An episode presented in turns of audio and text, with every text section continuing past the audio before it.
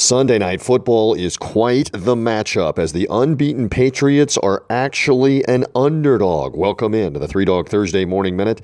I'm TJ Reeves. For New England, they seemingly are invincible year after year, including this year when they have yet to lose a game. The Ravens have won three games in a row overall, and Lamar Jackson right now on pace to set an all time record for rushing yards for a quarterback. But this is interesting. They've only covered once in the last six games, either as a favorite or as an underdog. And right now, the Ravens are the three point favorite. Do you dare go against New England? Do you dare ignore our underdog advice? It's Three Dog Thursday. Find us at 3dogthursday.com. Subscribe, iTunes, Stitcher, Spotify, Google Podcast. And thank you for finding us on Alexa and the Three Dog Thursday Morning Minute.